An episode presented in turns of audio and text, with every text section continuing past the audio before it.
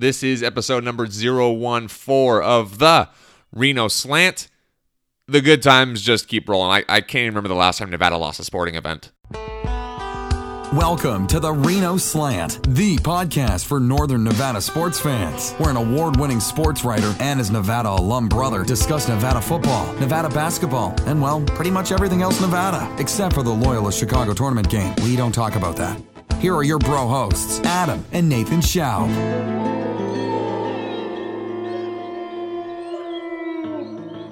Times are good, guys. Nevada football absolutely waxed Colorado State on Saturday night. Now is bowl eligible. Won three straight, absolutely cruising, and sixth ranked Nevada hoops handled Pacific and off to a 2 and 0 start. And you heard me right, up to sixth in the country.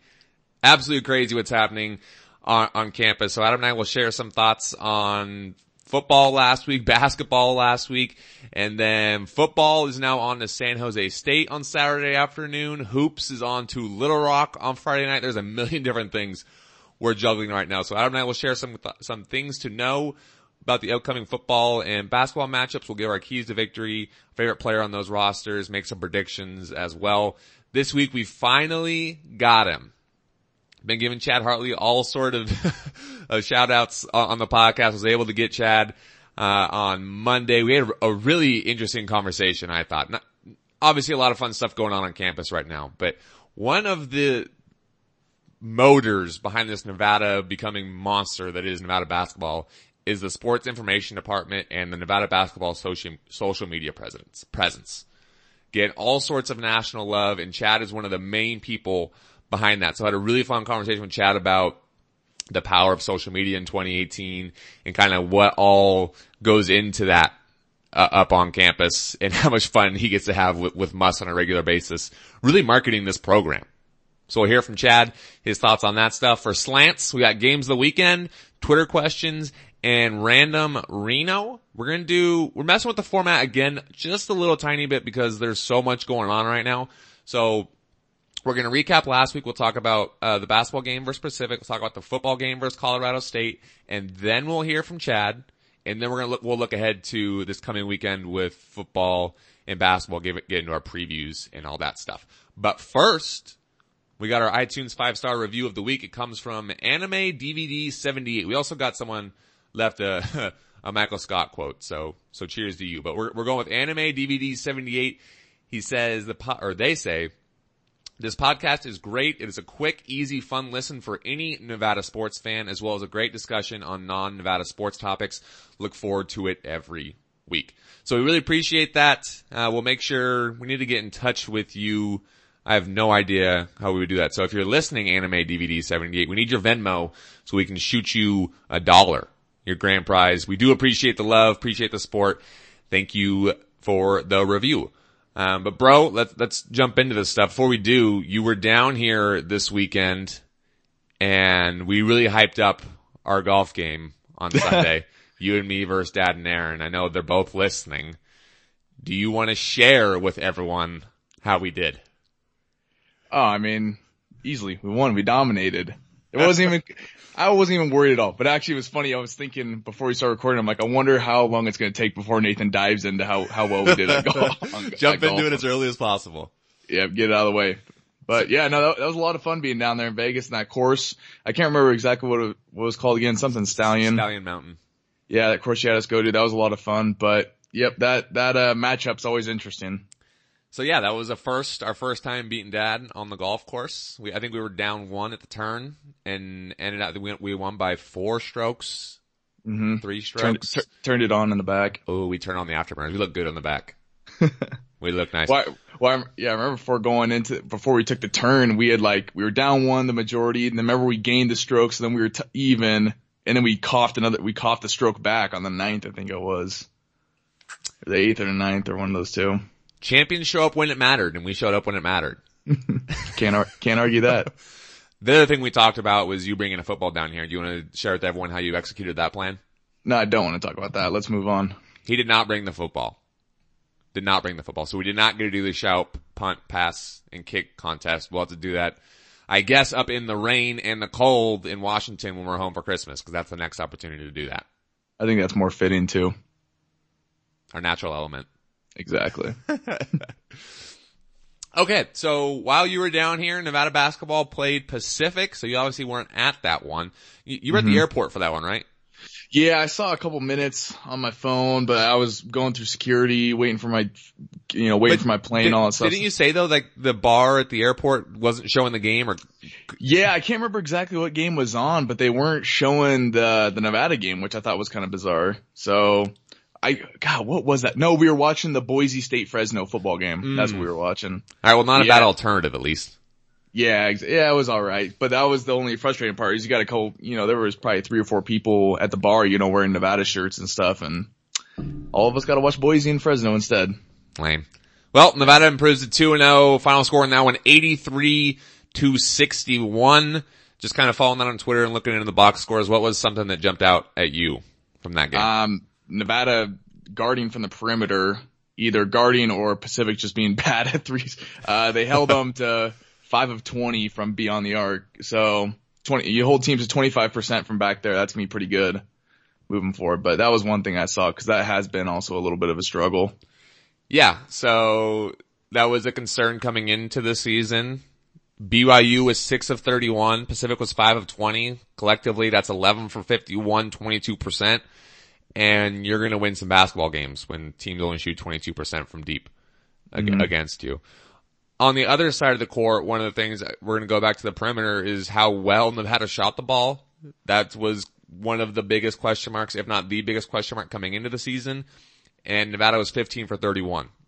the school record for most made threes in a game is 16. so this team is supposed to take a step back from a shooting perspective this year, and yet they almost set a, or at least matched the single game record for threes made in a game. The record, by the way, is 16 against San Jose State in 2012. But you have Jazz Johnson, you have the Martin Twins, you have Jordan Caroline, you have Tre'Shawn Thurman, all of them hit two or more triples. That was a welcome sight after what we saw in the exhibitions and then early in, in the opener against BYU. What, what else jumped out at you? Yeah, I was going to talk individually about Tre'Shawn Thurman. You know, 27 minutes. He was three or four from three, 14 points, five boards, two assists, a steal, and three blocks. Like he he had a he had a great stat game. Like that was he put up some some good numbers for him. So it's nice seeing that, especially a guy that you know. Not saying that I don't want to be seeing the Martin twins or Caroline succeed, but it's nice seeing another guy too. That's like, all right, we still have him as well. Right. So definitely, definitely emerge as a threat. He's kind of taken the place that I think a lot of us thought Jordan Brown would fill at least early in the season, the, mm-hmm. the five star five star freshman. But again, he's a freshman. It's gonna take us some time. I think by the end of the season, we'll look back and be amazed that Jordan Brown was only playing eight nine minutes in games. Yeah. So nice that you have something like Tre'Shawn, Tre'Shawn Thurman who you can kind of throw into that spot for now. One of the things that jumped out to me, a lot of positives in that game, but if you are going to look at maybe the somewhat pessimistic side, you gotta look at Nisre Zouzoua and Corey Henson. They both only played nine minutes. Some, I think four of those were when the game was well out of hand in the, in the second half. Neither of them scored. Neither of them played particularly well against BYU in the opener. And when Muss was saying early in the year that he was going to use a nine man rotation, I don't think a lot of us were willing to bet the house on that. Yeah. Not a lot of faith in that. And that's just nothing, it's something he hasn't done. We've talked about it at length that it's a different situation this year with the depth and talent on this roster. But I don't think anyone's expecting him to evenly disperse minutes among those nine guys. And it appears early that those are going to be the two guys who are probably number eight and number nine on the bench or number mm-hmm. three or number four on the bench, at least early. Again, we're only two games in. This thing can change drastically, but as it stands now, these next few games I think are going to be important for them against lesser competition. They're going to get some time to them to maybe start to get into a rhythm to prove to Muss that he can go to them and, and, and rely on them because that, again, tiny sample size, only 80 minutes of basketball, but they've struggled early. Did you have another one? Yeah, my last one was just kind of quick, was just a quick little shout out to all the students. I saw a video on Twitter of, you know, Muss walking along the line, you know, before the doors open and high fiving all the students outside waiting. So I just thought that was super cool. Just coming from when I was in school and basketball was not anywhere near what it is now. and seeing how many students are out there waiting and then Muss engaging them and stuff. I just thought that was a cool little, cool little, uh, cool video I saw. So quick little shout out to the students. The students, yeah, that's cool, but for, Muss is just, he, he's the man. Like he, he knows Yeah. how to endear himself to this community and just doing something, it's amazing how doing something as simple as that, how, mm-hmm. how so many coaches miss the boat on that. Yeah. Hey, hey coach, can you go out for three minutes and go high five the students while we videotape you? And mm-hmm. just get everyone into it. How simple that is, but the effect that has, Oh, it has uh, the, the effort to result is just astronomically different. How much more that, you know, how little it takes, but how big it, you know, the, the results are from it. the ROI on that is astronomical. Mm-hmm. And that's, that's some of the stuff we'll get into with Chad Hartley here in a little bit, talking about how Muss is super open to doing that stuff because he knows he's smart. He, he knows the impact that has. The, the last thing I had, it's more of an honorable mention note, is, uh, Jordan Caroline. What are we doing with our hair, bud? is, is that going to be a season long thing? Is that a temporary die? Is that going to be in there till March? I don't know. We'll have, to, we'll have to see. You saw his tweet a couple weeks back, right? Where he asked like, is He was asking know? for a barber or something to do. with his hair. Yeah. yeah. Some weird looks going on. What'd you think of the uniforms? Um, I saw you weren't a big fan. I, I didn't mind them. I thought they were pretty cool. There was a Like, lot. There was a lot I- going on. They were busy. I was I wasn't as big of a fan as how the camo kind of came up into the jersey. I think I would have liked them a little better if it was just straight camo bottoms. Hmm. But I Yeah. didn't I didn't I didn't hate it. You know, it's like it's one of these new things. We're gonna figure out what Adidas is bringing out. So I think that's kind of like their little. All right, we got we got we got this. You know, but we'll see uh what else they can build off of. yeah, two games, two different uniform combos or two different uniforms so far. So we'll see what what's going on this week. Uh, we'll move on to football here. The Colorado State game, an absolute shellacking, an absolute shellacking. Nevada now six and four, four and two in the Mountain West, 49-10 the final score on that one, and it wasn't even that close. I was really rooting for a shootout. Uh, awesome way for the senior class to go out. Just an absolute resounding victory. The win over San Diego State was huge, but I thought, obviously you factor in the, the strength of the opponent, but that was one of the better games start to finish we've seen from Nevada in a long time. They jumped on Colorado State pretty early and did really whatever they wanted. And that was going to be my first takeaway is we've talked about this team getting better every single week from Toledo to Air Force, from Air Force to who they play after Air Force, Fresno. Mm-hmm. It just every week, especially in conference play, you felt it get better and better and better, just one step in front of the other. It's been Yep. so clear to anyone who's been paying attention. So clear week in and week out. This team is getting better every single week, and that was that happened again on Saturday night. 49-10. Colorado State had absolutely no answer on either side of the ball. Nevada had 13 possessions, seven of them, and with touchdowns, and it felt like they honestly had more than that because Colorado State just had no answer. And shout out to Caleb Fossum finally getting in the end zone. Uh, he almost scored on a trick play. He had the, the, he was going to throw a pass, ended up running it, and it looked like he was going to get in, and got stopped on the one. And it was like, dude is cursed. He can't, Yeah. he, can't- he, he cannot get in there, but then he ended up scoring on, on a slant, broke away. So certainly happy for Caleb, happy for the seniors. Uh, a really fun way for those guys to play their, their final game at Mackey. Yeah, so you hit up a couple things I was going to talk about, but I mean, just reading a couple of the stat lines, especially for the offense. I mean, 636 total yards, 29 first downs, 29, seven touchdowns. Like, I mean, obviously we were sitting on the couch together watching the game down in Vegas, but it was just Colorado. It, it almost looked like they had people on the field, but they just didn't know what they were doing. Like Nevada's offense could not be stopped, and it was it was one of those games where it was just so entertaining because everything Nevada was doing was working Yep. on on both sides of the ball. So that's that's what I was just. that's I mean that's why I really was entertained with that game because it was just. I mean, uh, granted, Colorado State also a struggling team, but Nevada really just had it pieced together. You talk about destroying teams' will. Yeah. And, and that's what that was. hmm uh, watching on TV, you could tell how defeated Colorado State was. And like they they were cutting to Mike Bobo and they, they just were not having a fun time over there. Well, speak going back to Bobo, I still don't know if I ever found out what that the reason why he was so fired up in that Oh, where got, he got that, that stupid penalty. Yeah, I he forgot got to that unsportsman. Yeah, he got that unsportsmanlike, but he was just lose. I thought he was gonna punch the ref. he just kept going after him. Well, that was one of the things. Obviously, we want to talk a lot about Nevada and the, and the positives in that one. But if you're Colorado State, wh- Oh. how good are you feeling right now about your coaching situation? Yeah, You just signed him to an extension. His buyout, he's, he's the highest paid coach in the Mountain West right now, Mike Bobo is. Mm-hmm. He's going to make over 2 million next year. It, it increases by, I think, 150,000 every year of the contract. The buyout is $5 million after this year.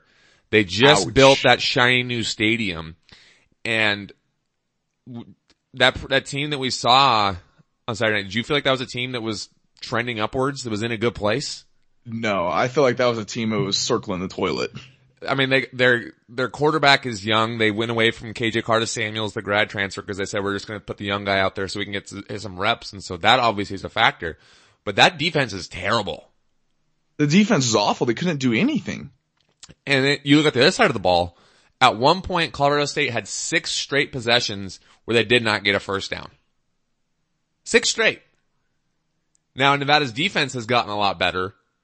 A lot better. But man, Colorado State looked bad. Yeah, bad, bad. And we knew that going in they were bad, but they they looked worse than even I thought they were going to look. Yeah, I mean, they only had, that's how I was looking, a couple of things I had written down is they were only uh, 13 first downs in the entire game. And that's going to include, that's one of the things I was going to talk, that's going to include the 10 points that were just garbage time points that Right. we know.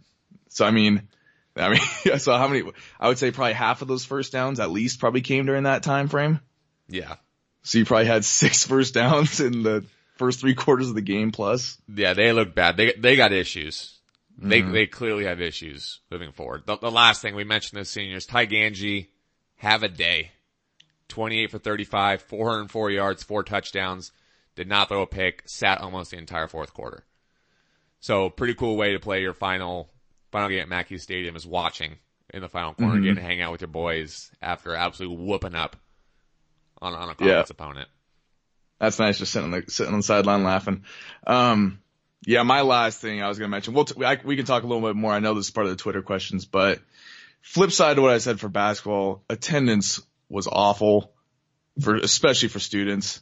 I can't talk much because I wasn't there, but yeah, we'll we'll talk a little bit of ideas of how to fix that. But um, I'll just end on that. That the especially the student attendance was this seniors did deserve way more than that than what they got. Yeah, it's unfortunately been a storyline this year. It was a storyline last year. Attendance was up a little bit this year. I think last or next year we'll certainly see a bump because expectations are going to be bigger next year coming off this season if they can finish it the way we really hope that they can finish it. We maybe even expect them to finish it. So that's something we get into with Chad Hartley about what the sports information, what the athletic department, how they feel about attendance and is it something they're addressing and ideas they're thinking about. So that's part of that conversation with Chad as well. And we'll get, into it at the end of the show in Twitter questions because it is a big thing. You know, it's no, mm-hmm. it's noticeable. You have a winning football program, things turning around, things have been rough. You have a fun football program, a coaching staff and players that are easy to root for. Last game, home game of the year and 13,000 an- announced show up. You know, it, it was less Yeah. than that. The last thing I'll say before we move on to our conversation with Chad, Nevada was put in a weird situation, especially the fan bases on Saturday night and that they were forced to root for UNLV and in an even a weirder situation, UNLV came through with the upset of the year in the Mountain West going to San Diego State. I mean, San Diego State is not the San Diego State that it's been the past couple of years, but they go to San Diego State and pull out a win. Crazy. Mm-hmm. Absolutely crazy. So with that win, Nevada is mathematically still alive for the Mountain West title because of that. So you're saying there's a chance. I'm saying there's a chance. More like one in a million. it's a little bit better than that, but not much. That's also something we get into, Chad. How does the tiebreaker work? What's, how do you actually interpret it? I don't want to spoil it, but it's, it's something that we talked about on Twitter. I think Chris Murray put it out there on Twitter as well. Basically, Nevada does not control its destiny. It's got to win out and get some help, um, from some unlikely unlikely yeah. sources. So we get into that as well with Chad. We'll go ahead and play that conversation now. Really great to have Chad on. Some really awesome stuff from him. Here is that conversation.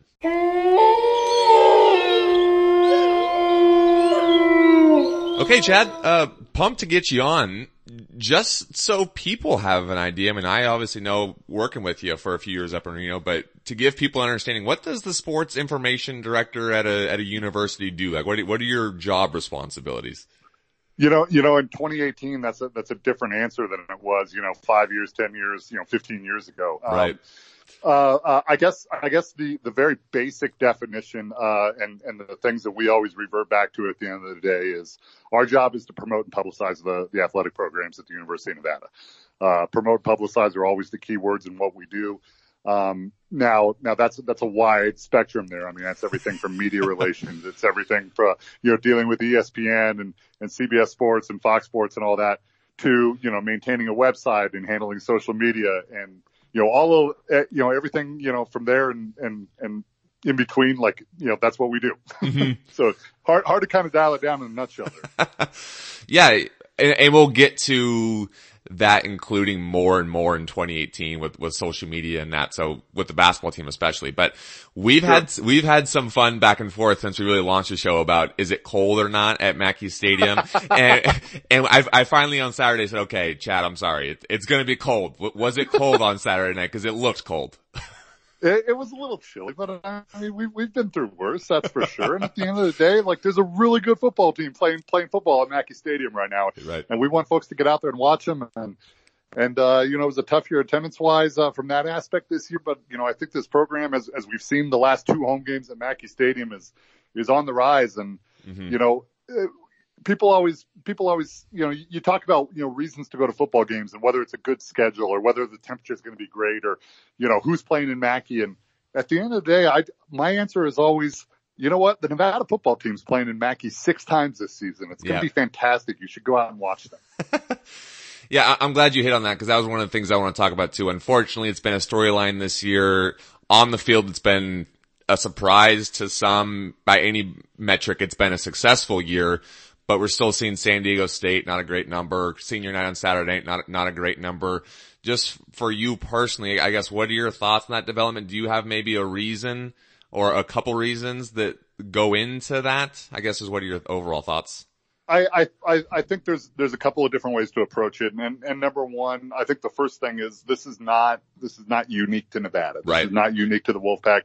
Uh, I think people are seeing uh, this trend a little bit across the country. I mean, you saw Nick, Nick Saban, uh, go off the rails a little bit earlier this season about attendance at Alabama games. And, um, I, I, I think it's a national trend and I think there's a lot of different factors that play into it and, and, and TV is obviously one of them. And, and we're fortunate to have the, the TV partners that we do, but you know, there, there's, there's a lot of options when it comes to, yeah. you know, football on television and, and, and television has changed the way people enjoy football and the way people consume football.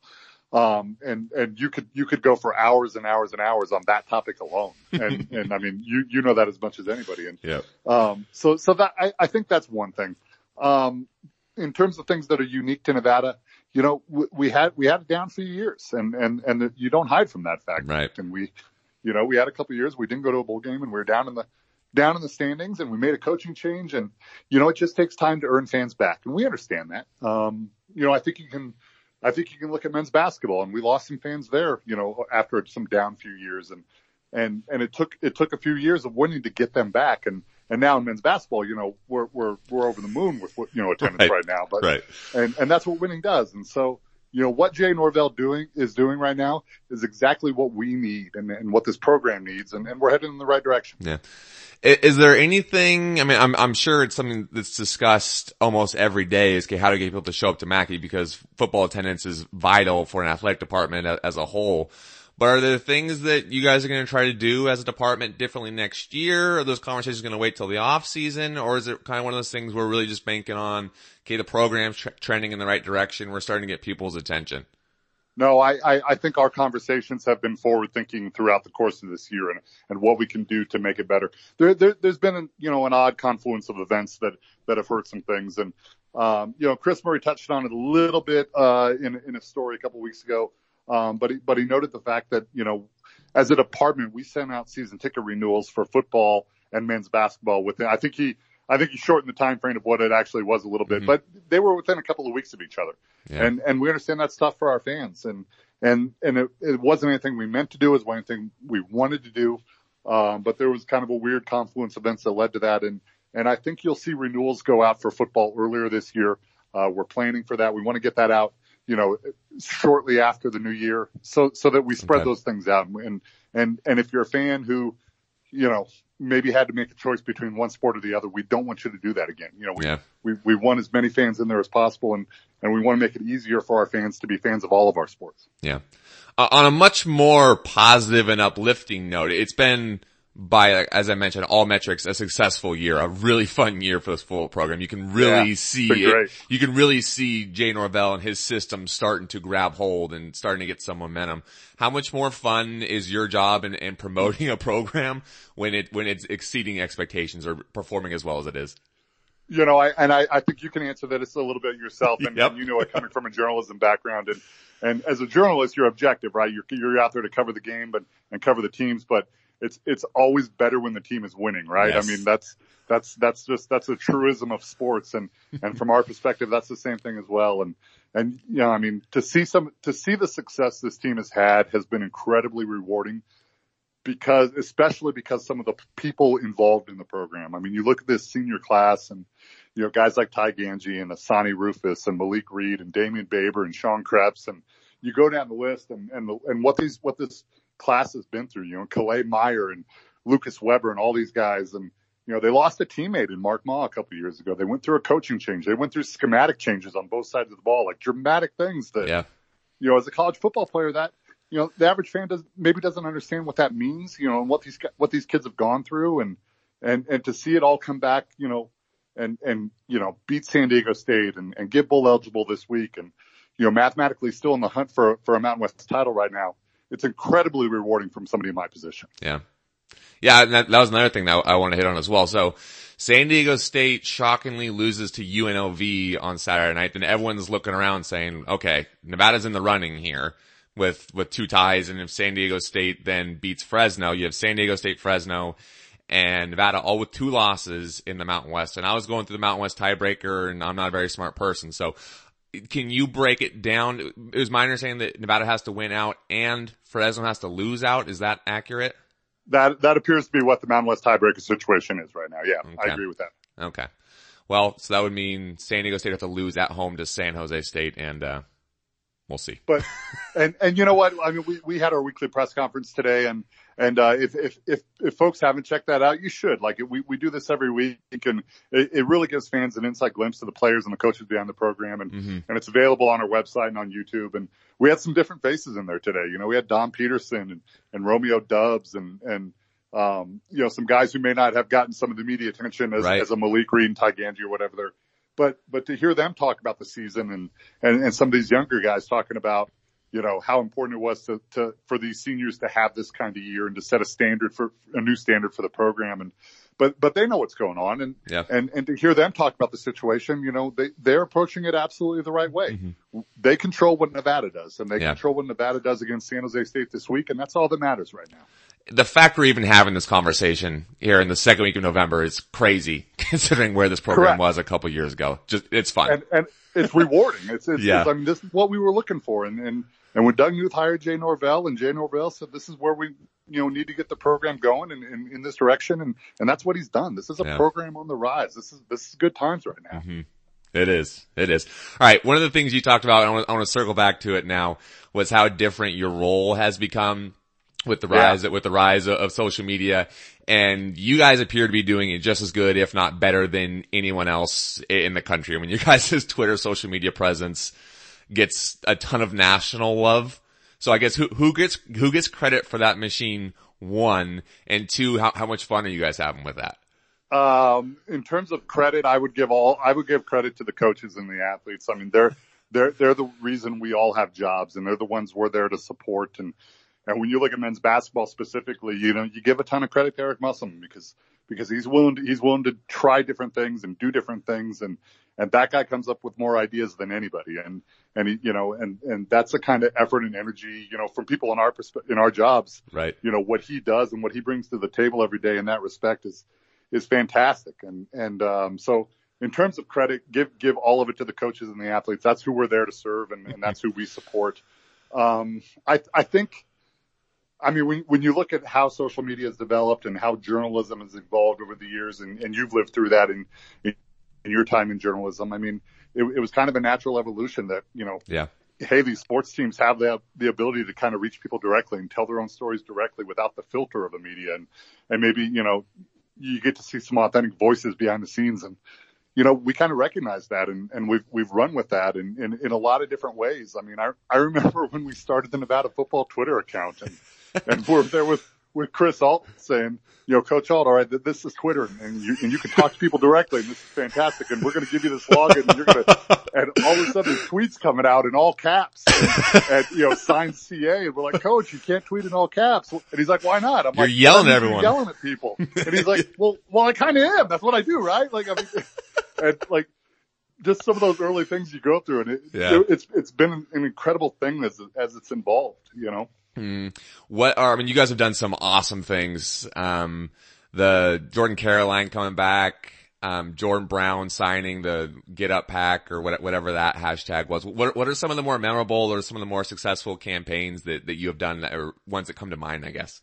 You know, I, I think all of those that have happened within the men's basketball world in, in recent years, um, you know, those are all still fresh and huge. And, and like I said, credit Muss and, and his staff for, for, for a lot of the things they've done in that respect. Um, I think, I think the tweet that came out, um, after we beat Cincinnati with Yep. the random letters on a keyboard, uh, uh, that, that was one of our, our kind of biggest impression tweets in the history of, you know, of our, of our social media world. And, and Nick Beaton deserve, deserves a ton of credit for that. And, uh, there's been some fun things we've done. I mean, you go back a few years ago and, and our digital department's evolved over the years. And, um, you go back and, and, and Wolfpack fans who follow this closely, they, they know some of these names and you go back to, to Billy Lee and Ryan Jers and, uh, some of the folks that we had working for us back then. Th- those guys did a lot of fun things with gifts. I still think the Don Jackson, James Butler dancing and practice gift that, and if people know what I'm, know what I'm talking about, they, they're, they're probably giggling right now. I mean, it was, there's been some funny stuff over the years.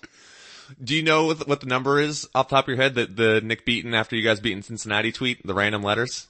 Uh, I, I don't, and Nick's going to kill me for this. Um, but the next time I go in his office, I will report it back to you because he's got that printed out. He's got it as a poster hanging on his wall. he's pretty proud of that one as, as he rightfully should be. Well, this doesn't come out till Wednesday night, so we can maybe include that with the, There you go. Tweet there you go. We'll get a little, it, little, yeah, fix that in, in, in the post edit there. So you mentioned Muss has a lot of the ideas. He's one of the, the most fun coaches. I mean, maybe a little bit biased, but maybe not. I mean, one of the most fun and engaging coaches. He embraces the media. He embraces social media, certainly. Ha- has he, have you guys ever come to him and he said no to an idea? Has that happened yet? Nope, not at all. And and that's a credit to him. And and and in fact, he challenges us on a daily basis to, to do more and to and to raise the bar consistently. And and and it's it's a great thing to have because he's always thinking like, from the time that guy wakes up every day, he's thinking about ways to promote his program. And and it, and it's and he sets a tone that that's uh, and sets a bar for us. You know, for everybody to try to reach every day, and, and it's fantastic. And and you look at his background, and you go back to you know his early days, and you know coaching CBA and in Rapid City, South Dakota and everything. That that's the world he's grown up on and Yeah. is is finding ways to promote his program and um it's translated to the college game um because it's different and it's unique and he's not one of these guys who cut his teeth, you know, on a, as a college assistant coach and, and that sort of thing for years and years and years. He brings a different perspective and Yeah. And, and it's really helpful for our program. if we went big picture, I mean, obviously it helps to have someone like Muss and have a basketball program that's in the situation that it is, but social media is becoming increasingly important, whether you're a sports information department or a small business owner or just an individual trying to market yourself. So what would you say are maybe an important couple of things for someone who's trying to develop a social media following or a group that's trying to develop a social media following? What, what, what are some of the things they need to be doing? Because you guys are clearly pushing all the right buttons right now. Um, I think I think first and foremost, be authentic. Be, Yeah. be who you are, and and don't try to be something or someone that you're not. Um, I think that's most important. And, and we we approach a lot of what we do on social media from the perspective of the sport accounts generally represent, you know, more of a more of an overarching or or department level feel of you know informing the public and you know Sure. Here, here's tickets, here's notes, here's news, here's what's going on. Mhm. And we want our coaches to be out there under their own under their own name and under their own accounts so that, so that fans, the athletes, prospective recruits, everybody kind of gets a feel for who those coaches are and what, and what kind of program they're running. And, and that authenticity, I think is, is the most important thing you can do when it comes to social media. So that, that's the first thing that, that, that, that comes to mind for me is just be authentic, be, Yeah. be who you are and, and, and, and let the world know who you are in that Yeah. respect. Yeah. Um, I think the second thing, and this, this goes back to my background in journalism and, and your background in journalism as well. I think you can speak to that is, is don't ever, don't ever miss the facts, right? Like, Yep. I mean, at the end of the day, you're, you're telling people what happened, what the score was, who did this, you know, Mhm. who won, who lost, what, what this means. And, and don't ever miss the news part of what's going on. Cause it, Yeah. at the end of the day, it is still media, right? It's still information transferring and, and, and having the facts correct is, is vital.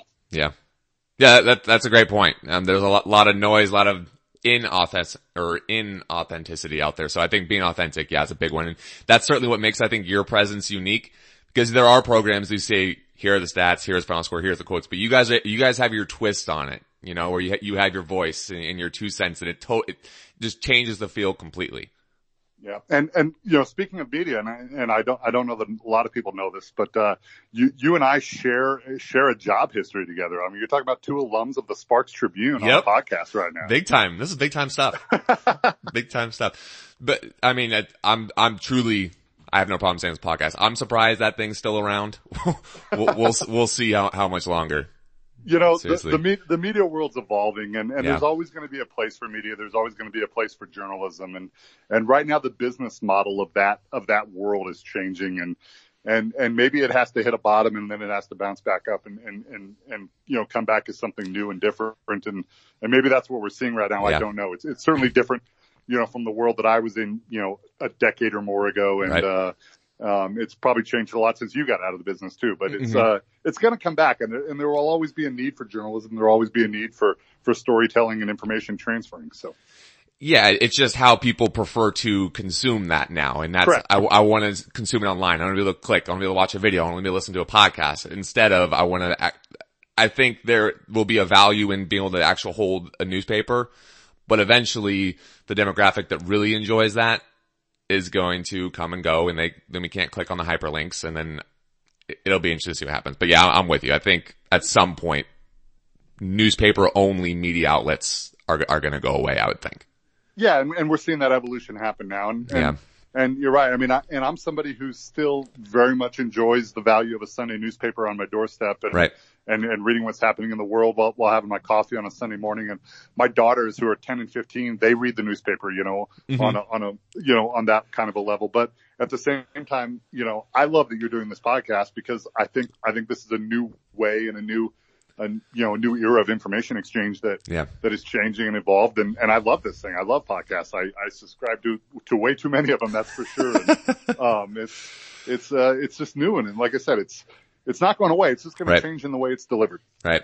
Yeah, that, that really was one of the reasons we want to start this thing or want to start this thing. One, it helps that the basketball program is where it is. The football program is trending in a certain direction. I had my radio shows had the following, but really I'm with you. I love podcasts. That's how I prefer to consume content now, whether I'm driving, whether I'm going to the gym. It's a passive thing.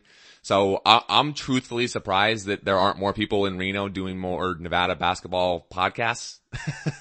you Right. know, it, it, it, it, might be happening here in, in January. I might be calling someone out. I don't know, but it, it's certainly the future. I feel like. Yeah. And, and, and, and, and, you know, a year from now, two years from now, five years from now, there's going to be something new that we haven't thought of or Right. that, that we can't even conceive right now, but it's going to be there and it's this constant evolution. But at the end of the day, it's, it's, it's still the same thing. It's, it's information about topical subjects getting transferred from one human to another. And, Yeah. and, you know, that, that's an important thing. Yeah. That's an important thing. It is. It is. Chad, that's some really awesome stuff from you. Um, real quickly, what is you, your job is to promote the athletic department. Wh- What are the best ways that people, from, from your perspective, the best ways that people can promote or themselves promote the athletic department, athletic department or support the athletic department? Plug your stuff. Uh, in, in terms of supporting the athletic department, you know, f- follow us on all the channels. I mean, I mean, we, we, we put a tremendous amount of effort and we've talked about it here about social media and that's the main way we communicate. Um, we still communicate with traditional media, media on a daily basis and the TV Mhm. stations and the radio stations and, and this new Nevada Sports Net, which is, which is a great thing for Wolfpack athletics and, and the Reno Gazette Journal and yes, the Sparks Tribune. Um, so, so there, you know, you're going to, you're going to be able to consume media and information from us in, in a great many different ways. Uh, but in terms of following us, you know, um, I, I still believe that, you know, and, and I, I think Twitter is the, is the best medium of social media in mm-hmm. which to consume information, uh, on an accurate and authentic basis. And, and until that changes, we'll, we'll right. still focus a lot of our energy on Twitter. Um, in, tor- in terms of supporting the athletic department, buy tickets, become a yep. season ticket holder. Um, you know, supporting this Wolfpack program, uh, football program, especially through fo- through season tickets, is probably the biggest and simplest and easiest way uh, people can can do to support all athletics. Because because a healthy football program means a healthy athletic department, and, right. and that's true at most athletic departments around the country. And and you know what I'm talking about when it comes to that. Yeah.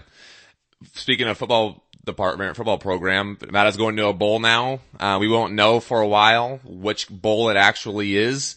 When yep, generally the Mountain West announces uh, holds on to that, uh, and there's no official announcements until after the championship game is played. So right. I think that's December one uh, is the Mountain West Football Championship. So mm-hmm. Sunday, December two is when all those bowl announcements are going to come out, and and uh, that's where we know where we're headed. And you know, hopefully things breaking our way, and we're playing football on December one. Yeah, that that would be incredible. But people, I'm sure, are going to want to. I mean, hopefully the bowl game isn't you know on the East Coast, relatively close to Reno. When tickets become available, should they go to the website? Where where, where should they go to get tickets for that thing? Yeah, and that, and that's an important thing too. And thanks for bringing that up. Um, you know, every every team that goes to a bowl has an obligation to to to to sell as many tickets or to buy as many tickets as possible, and and that affects the bottom line of of you know the overall financial health of of the bowl trip and, and an athletic department. So so yeah, go go to NevadaWolfpack.com. We'll have tickets available once we you know announce the bowl and once we know where we're going.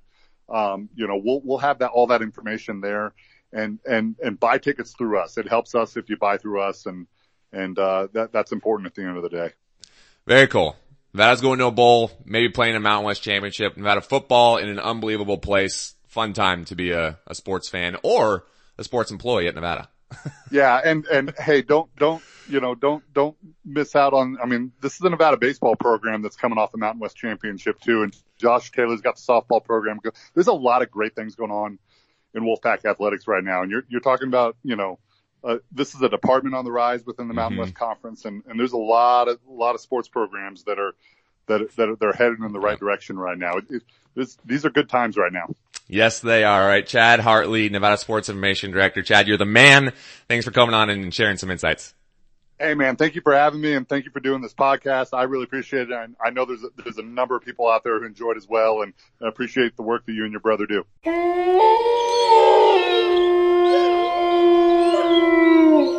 Okay, let's jump into the football game Saturday afternoon. Not a 7:30 kick, which is nice. It is away from Reno, not as nice, but at least we get to watch it during the day. We won't be up till 11:30 or midnight watching this thing. Kickoff at 2 p.m. on ESPN 3. For those of you who aren't making the trek, what do we need to know about the Spartans, Adam? That they're bad. just leave it at that. yeah, see, I mean they're just they're not good. They're giving up they're averaging giving up 38.7 points a game and 330 yards of offense a game. I mean, they're just getting mowed over on the defensive side. So, I mean, we'll get into, we can get into the offense later, but I'll, that'll be my first point is they're bad. That is reflective in their record. Collectively, San Jose State one and nine, one and five in the Mountain West. Their only win a couple weeks ago at home versus UNLV. Talked about that on the, uh, that's when we debuted the Wow UNLV is bad slant to, to the show. But I will say this. One and nine jumps out as terrible. They have been in some games though. Three of those losses are by one score. They lost the opener to UC Davis 44-38. They had that crazy five overtime game against Hawaii, which they could have won or lost seven different times. Ultimately ended up losing by three. And then they played San Diego State tough at San Diego State. 16-13, they lost that one. Man, San Diego State almost lost at home this year to UNLV and San Jose State both. That's wild. It's not a good showing. What else you got? Uh, I was going to talk about some specifics that I was looking at last night when I was, you know, reading up a little bit about them. They've given up 28 passing touchdowns and 20 rushing touchdowns already this season while only scoring eight rushing and 17 passing. So I was looking at it, it's like even if you combine their total touchdowns scored, you're still five shy of what they've given up for just rushing alone. so some of those defensive numbers, it was just kind of making me chuckle last night. I was just, I was putting myself in, you know, trying to think of, man, if I was a San Jose State fan, especially a football fan, like how would I feel watching this year in and year out? And it kind of just made me feel, feel a little, feel a little better. Man, if you're a San Jose State football fan, that's rough. Yeah, my condolences. That that's a real bummer. They are they are out there though. Mm-hmm. They're the real. Tri- if you're still a San Jose State fan, like hat tip to you, because that's, that's, tough. A good, that's a good point because you've been through hell and you keep going through it. You've been through hell and you're still there. Yeah, you're, you're still there. You talk about some of the stat stuff. You you hit on a few. They're they're not good statistically. Mm-hmm. Points per game offensively 23. That's 107 in the country. Points per game allowed almost 39. That's 121 in the country. Here's a stat. They're running for 65 yards a game. 65 rushing yards a game out of a 129 division 1 FBS programs. Where do you think that ranks? Out of what? 121? 129. 129. Um, they're going to be 127th. 129th.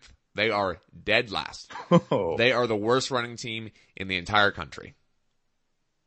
Woof. That is not, that is not something to hang your hat on. That's not great. They allow 220 rushing yards a game. So not only do they, can they not run the ball, they can't stop the run.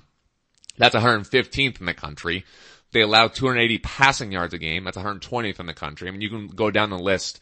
They're damn near at the bottom of the country in so many stats. The one, one stat, one of their better stats is passing yards per game. They average 266. That's 33rd Ooh. in the country. But that, Colorado State was also 15th in the country in passing yards per game. It's one of those things where they're not passing necessarily because they're effective at it. They're passing because they're down 35 in the third quarter and that's what they got to do. And teams are playing mm-hmm. soft. So that number is to me an outlier. Do you have another one or anything else yeah, about the Spartans? Yeah, little, little skewed. Nah, I was going to talk about, I was going to brief up on some of their close games, but you already touched up on that, so we don't need to go into that. The one last stat I'll go to is sacks. Sacks four. So how many sacks their defense has? Mm-hmm. Ten. One a game. That's last in the Mountain West. Sacks they've given up this year? 35. Oh so, my god. Over three games. So a real good chance for Nevada to absolutely dominate in the trenches in this one, get after the quarterback, keep Ty Gangi clean, let him dissect that secondary, which is not very good. Because Nevada is tied with Boise for the most sacks by in the conference with 34. That's a, such an improvement for this team. I, that's mm-hmm. one of the mm-hmm. bigger reasons I think we've seen this leap by the defense is what's happened on this defensive line. Um, being able to oh. slow down the run and get after quarterback has been such a huge, huge factor.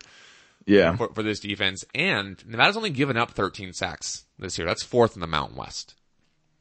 So Nevada has a massive, massive advantage in the, in the trenches going into this one. Who is your favorite player on the other roster? Who could you find? Uh, so I don't know how to pronounce this name, but I'm going to give it a shot. It's Sealosi Latu, Latu. I'm sure Something it's not, like I'm sure it's not that.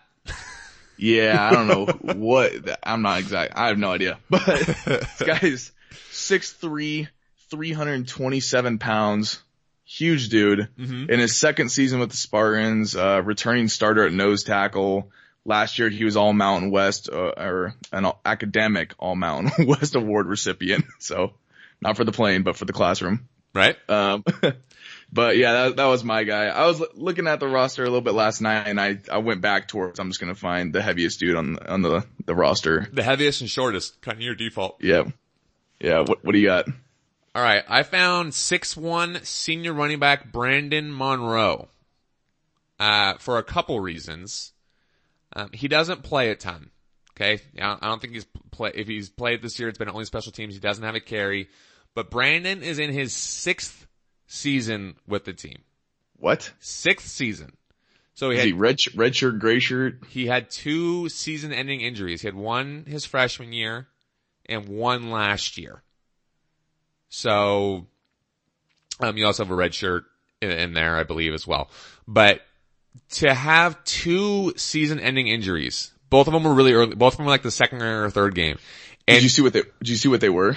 I, I couldn't find it. Okay. I couldn't find it, but season ending injuries to fight back from significant injuries, not once, but twice, and to do it at a place like San Jose State where it's not like you're playing for a lot every single year. You're pretty much playing for pride at Yeah. that point. Um, I think speaks a lot to, to Brandon's character. I mean, that takes a lot of resolve. A, t- a ton of people folded in after one, but to, to do it twice and to be back for a sixth season saying, no, I only get one crack at being a college athlete to, to power through that, I think is, is pretty cool. And the fact that he was a freshman in college the same year that, or I guess the year after, shoot. So he was a freshman in college the year after I graduated from college. So it made me feel good that someone was, that we were in college Still at the hang- same time. Still, still hanging around. But I just put that together that actually he, so he, he showed up at San Jose State right after I graduated from PLU. okay. But either way, either way, That's, that's, that's pretty, that's pretty cool if you think about it, actually. It really is. And so it, this is San Jose State senior day. So this will be Brandon's last time put on the pads at home. And for someone who's gone through that, you know that's going to be a feel good moment for him and those close to him, knowing what he's had to go through to get here. So I am rooting for Brandon to get a couple carries on Saturday. If the game goes, we think it will, it'll be lopsided and you can maybe put in some of the backups. And it's not like San Jose State's planning to go to a bowl or playing for a Mountain West title. So get, get the seniors in, get Brandon in, and, uh, I'd be pretty excited about that. Put him in, coach. Give him the rock. Give it to him. All right. Keys to victory in this one. I'll let you start. Don't look past San Jose State. Now I'm still saying they're gonna win. I know you said, I know earlier in the predictions season we, we, we differed on this game, but I'm saying don't look past it, you know, forward to UNLV. There's obviously a lot more excitement with the UNLV week and rivalry and everything going on, but you know, it's still a tricky situation. You're still playing away, away we haven't been, you know, it's not like we're been winning a ton on the road. So Yeah.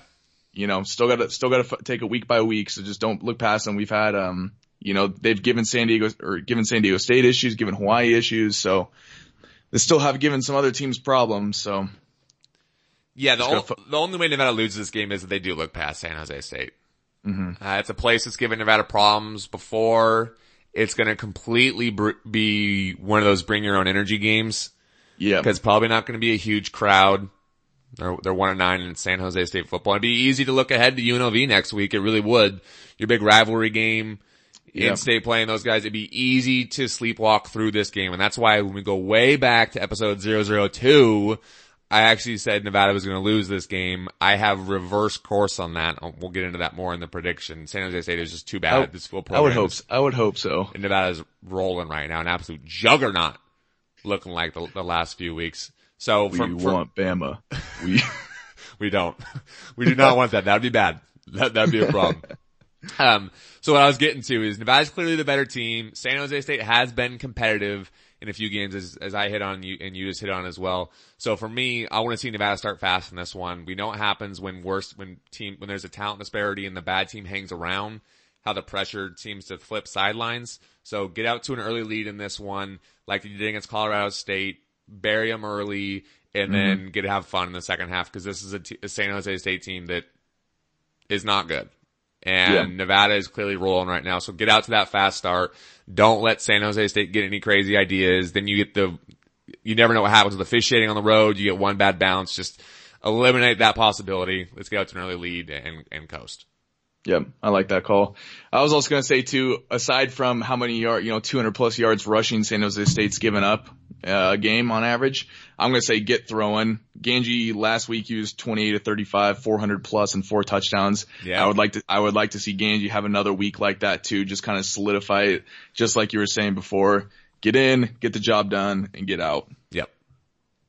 So Another thing that I'm, I'm looking at in this one, this is something we saw the team do early in the season was shoot itself in the foot whether it's 99 yard pick sixes or silly turnovers. We haven't, we've seen this team get away from that last couple of weeks and we certainly saw them get away from it on Saturday, which was great. And that's how you get a result that we get on Saturday night, a 49-10 butt whooping. The only way San Jose State hangs around in this game and starts getting any crazy ideas is if Nevada gives it opportunities. If Nevada turns the ball over. San Jose State has got its hands on some footballs this year. They've picked off 12 passes. That's 18th in the country. That's a pretty good stat for them. So they give up a ton of points, a ton of yards, but every once in a while, they're able to jump in a passing lane and get their hands on the football. Uh, Gangi was great uh, against Colorado State, did not turn the ball over once, but that's something I'm, I'm looking at uh, as well as if San Jose State's going to hang around this one, make them earn it. And I don't think they can. So hang on to the football and, and should be okay. Do you have another one? No, that was, that was what I had the last one I kind of wanted to go to. We talked about this last week. We wanted to see, and it, we didn't really see it happen. Was I wanted to see Toa go absolutely nuts because mm-hmm. he was he had been quiet in the, the last few weeks, rel- relatively.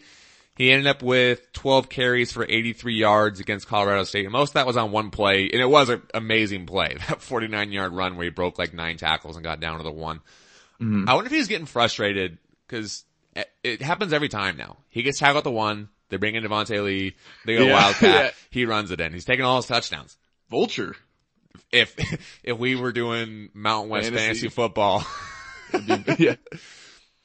So yeah, the owners would be very frustrated. So yeah, he was kept out of the end zone again. I think it'll be another great chance for him this week against San Jose State. We talked about them being one of the worst rush defenses in the Mountain West. So Taganji, chance to have a huge game. I think there's a really good chance that, that Toa Taua gets back into the end zone this week. What do you got for a prediction? 45-17, Nevada. Yeah, we're, we're pretty close. We don't need to get into this too much. You got 45-17. I went 44-24.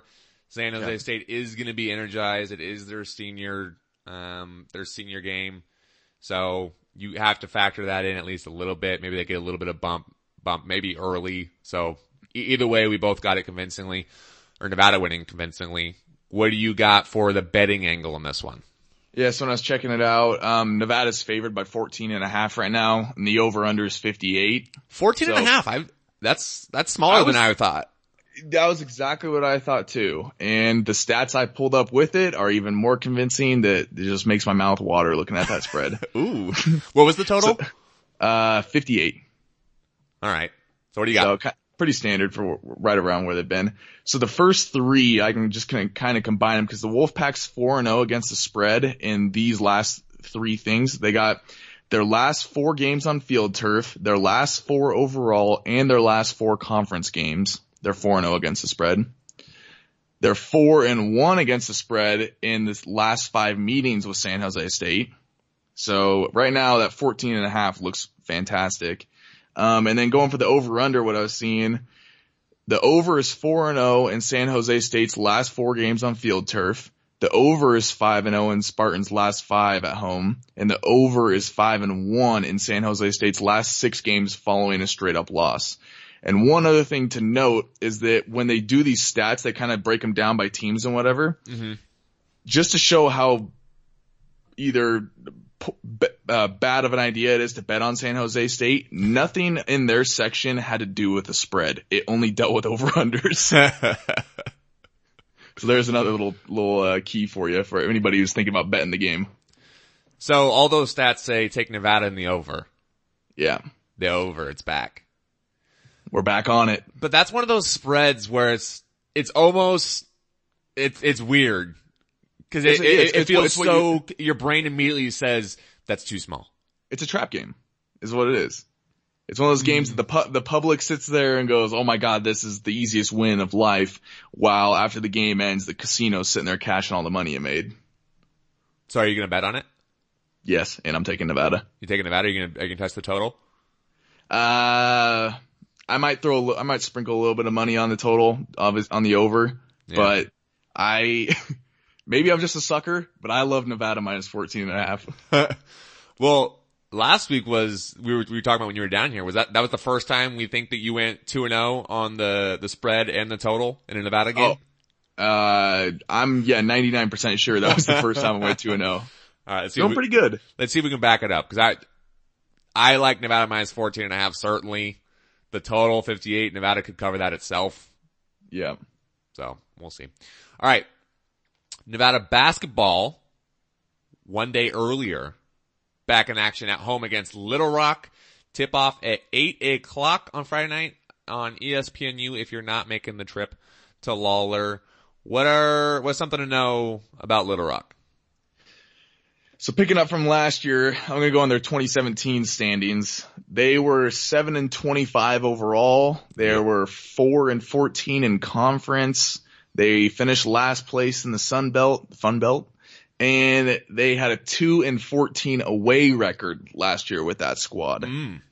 So definitely not a contender team that's coming into Lawlor, but yeah, they, they definitely had their struggles. So they were 7 and 25 last year, but they are 2 and 0 this year. hmm It's Nevada's third straight unbeaten opponent. Just a murderer's row of a schedule to start the year. Who made the schedule?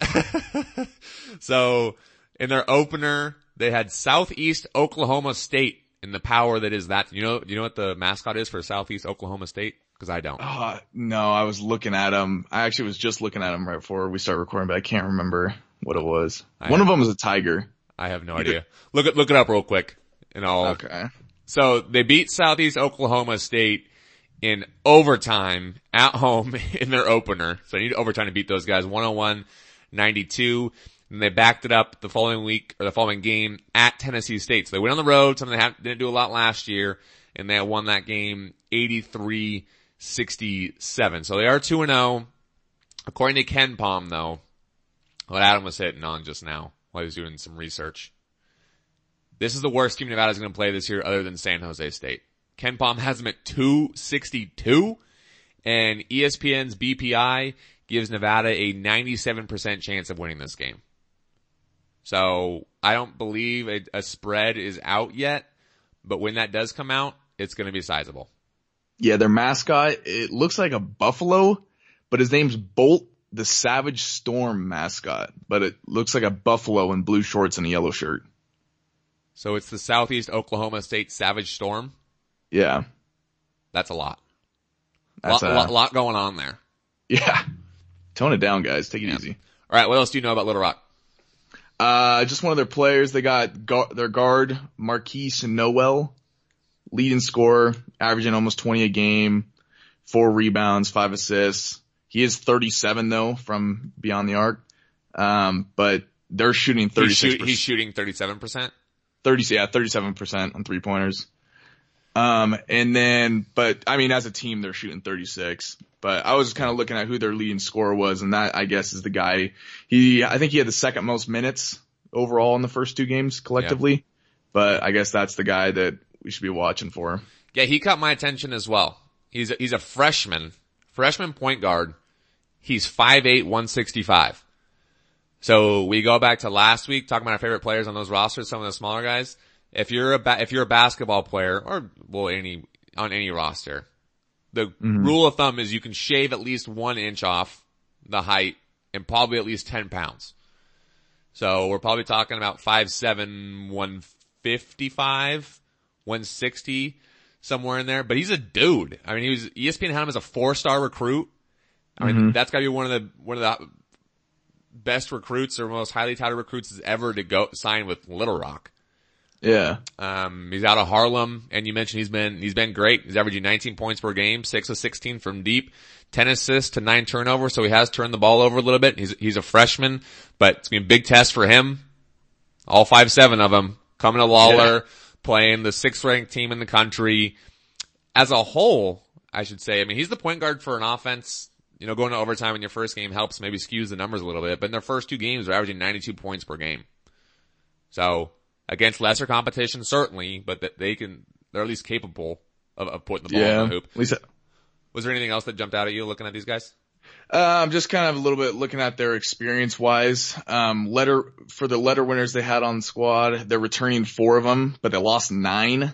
So I was kind of thinking, looking back to last year's record and then losing nine of your letter winners, I'm like, I mean, it was a squad that obviously didn't perform as well last year, and then you lose nine of your guys, definitely depletes you.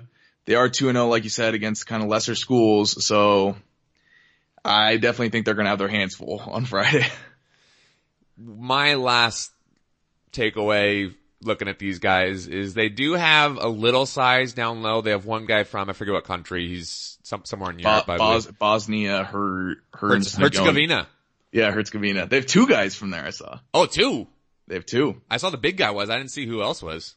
There was another big guy, but I think he's Okay. younger. But I know I saw two of them. All right. Well, one of our, our Bosnian Herzegovinians is 6'10. So got a little bit of size, but you, then you go to the perimeter. All of their guards are 6'1 and under. All of them. So for Jazz Johnson, that, that's right in his wheelhouse, but for Caleb and Cody Martin out there, you mm-hmm. think that gives an opportunity to absolutely eat. You know, blocking shots, jumping those passing lanes, getting out in transition. They're going to have all those opportunities against a team that's not very, cause that's one of the advantages for this team now is, is its size and its length, especially on the perimeter. A huge, huge disparity there Yeah. on Friday night. Who is your favorite player on the other roster? So I was looking at this guy, Ryan Pippins. Hmm. He's six foot, 250 pounds. So pretty, pretty big dude. For height wise, he's pretty thick for a six footer. Yeah. Um, he's a guard. He saw, he played 19 games last year, had 13 starts, averaged a little over seven, two rebounds, about an assist a game.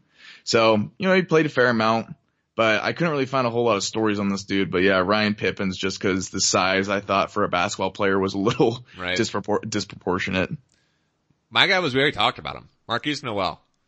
You're a 5'8", 5'7", freshman who comes in playing college basketball for the first time. You're shooting the ball all over the place. You jacked up 16 threes in your first game, four star recruit. Strikes me as a kid who's going to come into a place like Nevada and do everything he can to light it up. I probably not going to have a lot of fear. He's used to being the small mm-hmm. guy on, on the court. Probably going to be um, a lot of energy from him in this one. Chance to prove that he belongs as one of those guys playing at a school like Little Rock. I'd be curious to know why he chose like Little why he chose Little Rock because as a four star recruit, I'm sure you had your opportunities to go to some bigger schools, or Yeah. or maybe not. Maybe some bigger schools were saw the five eight five seven and said we don't want it.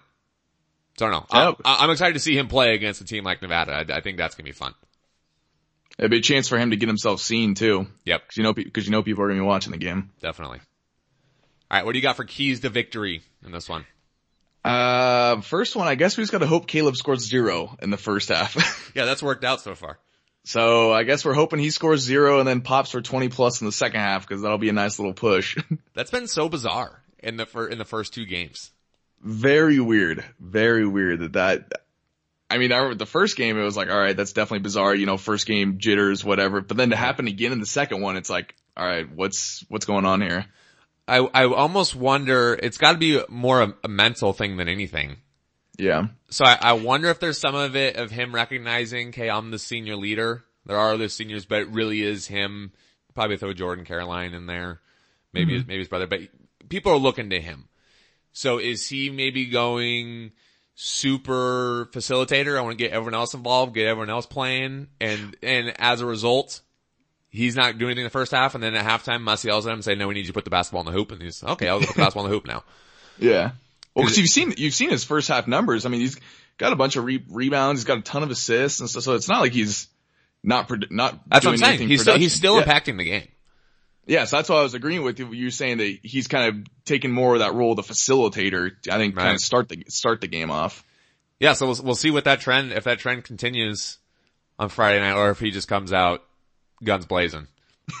Yeah, exactly. It just says screw the first two games. We're going. One of the things, and this is where he would make an, an impact, is I want to see Nevada keep it going from deep.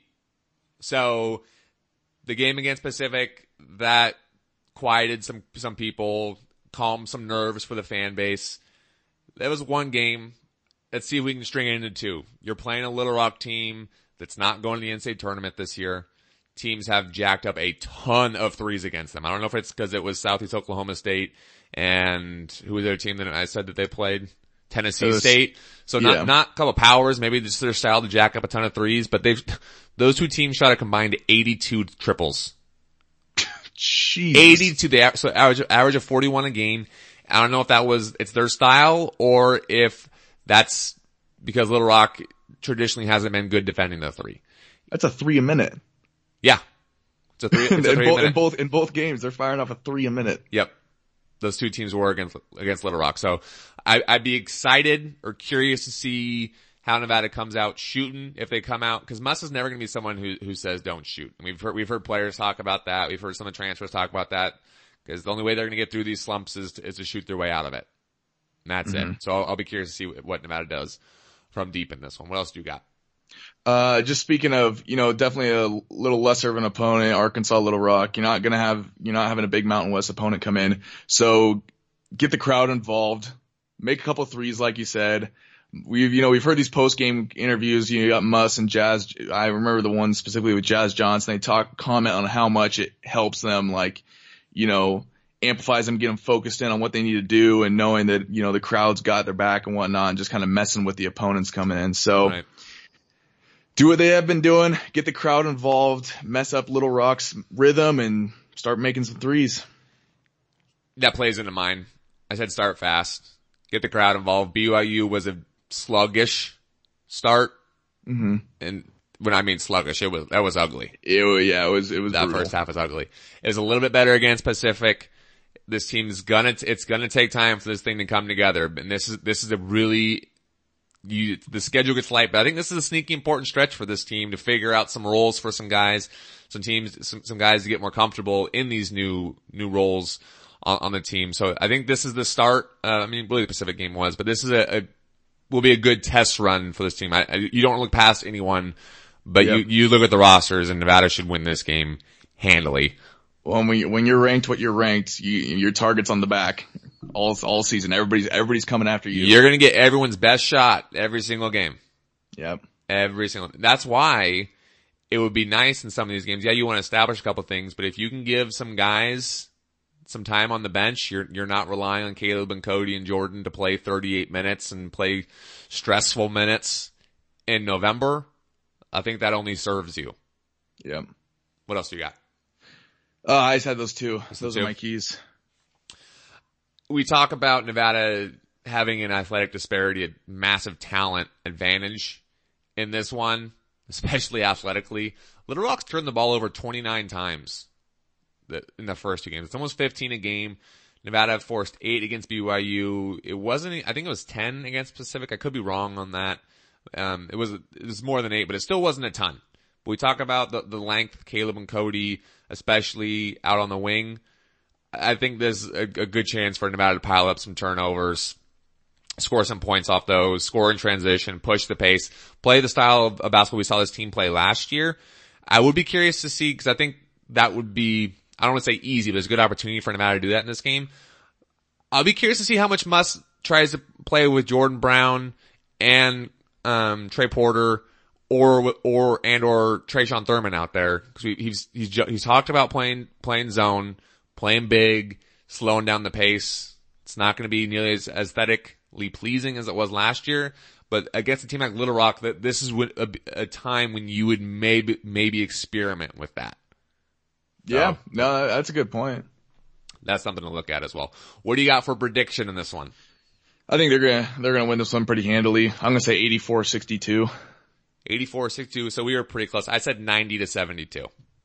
97 too. Okay. So you got a little bit more points scored. They've been right in that mid, mid 80, upper, mid to upper 80 range. Yeah, so far in the first two. But like I said, if, if Muss does experiment in this game with multiple big men on the court, then the pace slows down and then, I think getting to 90 would, would be tough. But there will be certainly opportunities for this team to get out and run. Let's jump into some slants now. We're going to start per usual with games of the weekend. What do you got on Saturday? Um, okay. So my first one, I chose it just cause it is gonna be the bloodbath of the year, bloodbath of the decade, bloodbath of ever since I've been alive. the Citadel playing at Alabama. It is just gonna be an absolute nightmare. Um, if I'm those guys, I'm having nightmares every night this week. uh, it was funny too. I was listening. They were Well, well, to- Tua might not play. So that would, That would maybe said, help. Saban, Saban said he's gonna play. I was listening to a thing to a. On Why ESPN. would you? Why? I was listening to ESPN. You really need him to beat the Citadel? listen? The logic, the reasoning behind it made sense, but like in theory, what I was hearing, but in reality, just for this situation, I disagreed with it. Well, what, what was he, basi- saying? He was saying they asked if Tua or was it Tua? I can't remember how you say his name. Tua Tagovailoa. They were asking if he was going to play, and he responded with basically, "Yeah, why wouldn't he play?"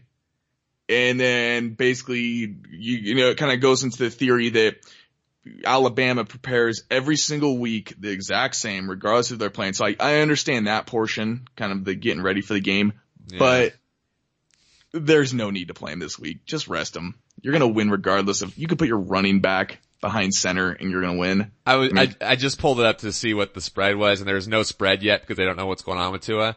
Oh, yeah, exactly. So it might be on and off. Some places I think I was having trouble finding it. Some places have it and some don't. Oh, oh, what'd you, uh, cause I'd be curious what, to know what it was. Fif- 51 51 and the over under is 61 and a half. when UNLV lost to Howard at home last year it was a 45 point favorite. Yeah. Well, I was surprised. In all honesty, I thought it'd be bigger. I, I thought it'd be bigger, and I thought the over under would be the spread. That's true, actually. Wow. That total would be, cause then at that point you're just guessing straight up how many points the Citadel's going to score. Is it, is it going to be That- three or is it going to be six? Yeah, exactly. so I thought that was pretty interesting that it was they gave him ten points difference between the spread and the over under. ESPN's Football Power Index giving Alabama a 99.9% chance to win that game. which is an insult to Alabama. um, yeah, then my other game, I guess it's not fair to say it's a trap game because everyone on Twitter is saying it's a trap game. So I won't take any credit and say that I called it or anything, but you got Syracuse at Notre Dame. Notre Dame's favored by 11 It's over not, under at, 60. it's not Notre Dame though. It's at Yankee Stadium. Oh yeah, at Yankee. Okay, sorry. It's at Yankee Stadium. I guess they're technically saying Notre Dame's the home team or whatever. Right. But Go everyone on a lot go of, pe- Q- lot go of people, Qs. yeah, go a lot Qs. Of, a lot of people on Twitter, a lot of you know these cappers I follow and stuff. A lot of people are saying they think Syracuse is going to win this one outright. Straight up. Yeah. I've heard people doing that as well. Yep. So those are my two games. Yeah, I, I had that one as well. Syracuse is number 12 in the country right now. That's crazy. And they almost won Yeah. at Clemson. I mean, Clemson's quarterback got hurt in that game. But if they ever win at Clemson, we're talking about Syracuse in the playoff? That's wild. Um, crazy. so certainly rooting for the 'Cuse in that one. A couple other fun ones going to the group of five. You have Cincinnati and UCF. So Cincinnati's number 24, UCF is number 11. That's at UCF. College game day is going to be at UCF. Uh, Kirk Herbstreit and the boys have been ripping on UCF all year. Now they're going to go down to UCF. It's going to be hostile for them. They got to answer the, answer the noise. Go Bearcats. It'd be an interest, interesting one for certain. If UCF wins that game, that fan base, which already is borderline insufferable, is going to get even worse because they beat Cincinnati. I mean, Cincinnati is nine and one, I believe. They have one loss, but that'd be a fun one on Sat. That's the ABC primetime game. That fan base is getting pretty bad. I'm get, I'm I'm I'm sick of UCF.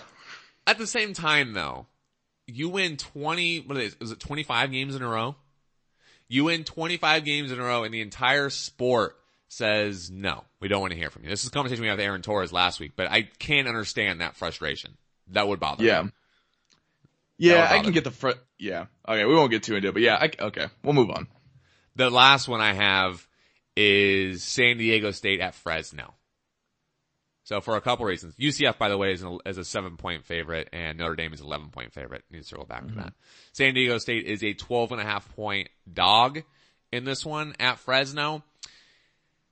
Nevada fans, the Nevada program, the Nevada faithful is going to be wearing San Diego State gear on Saturday because as we heard from Chad, we need Fresno to lose that game and we need Fresno to lose at home to San Jose State, which I would not describe that situation or that outcome as likely, but it's possible. if, if San Diego State wins, you got to get a tattoo, a San Diego State tattoo. How about that? Me? Yeah, you. Hell no. Come on. Hell no.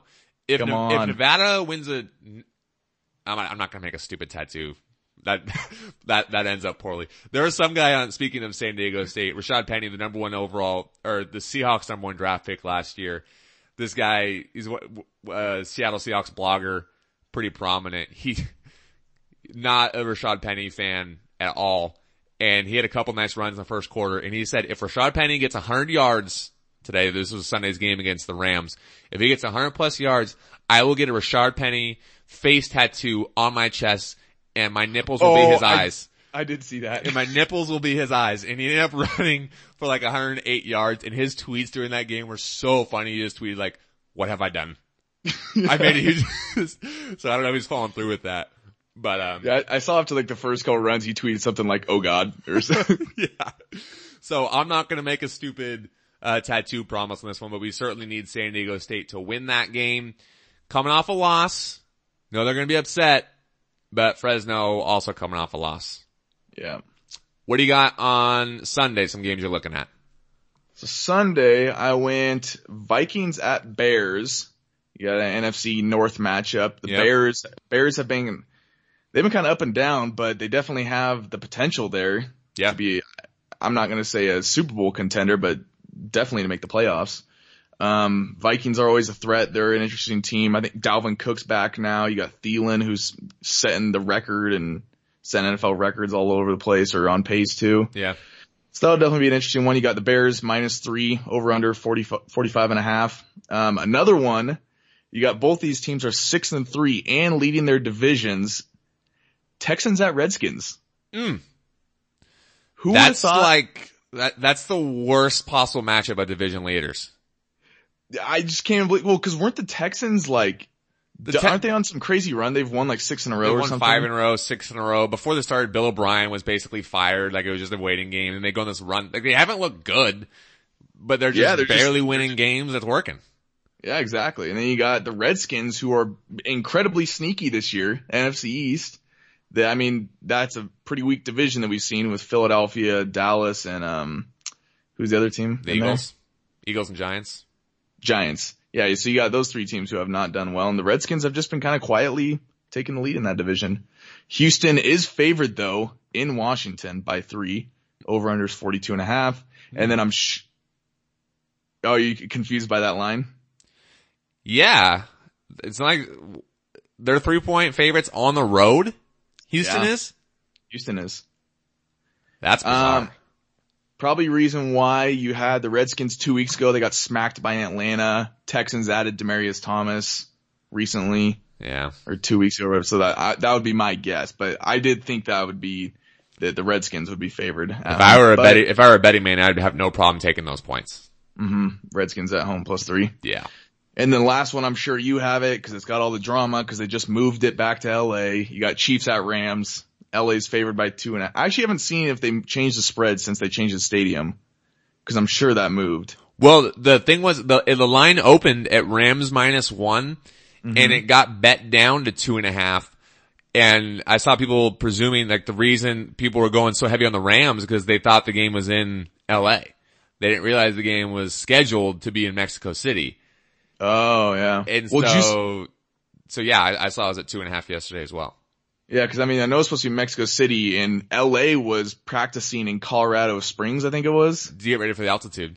Get ready for the altitude. Now they're going back to LA. So Did you see the pictures of the of the playing surface in Mexico City?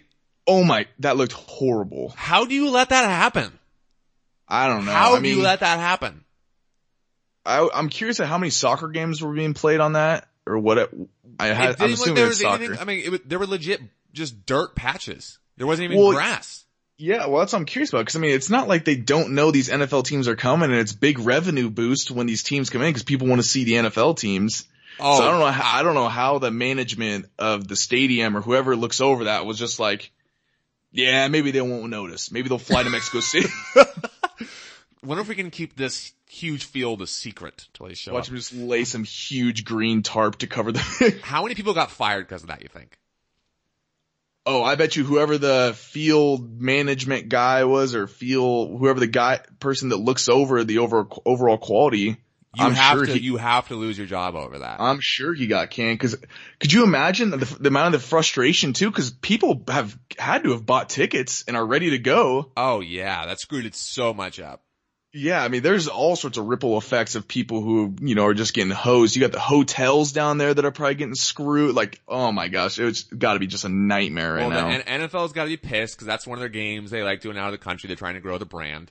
hmm Mexico City's got to be pissed because they're losing out on how many millions of dollars of revenue from people coming and staying and drinking and eating and all that, all that stuff.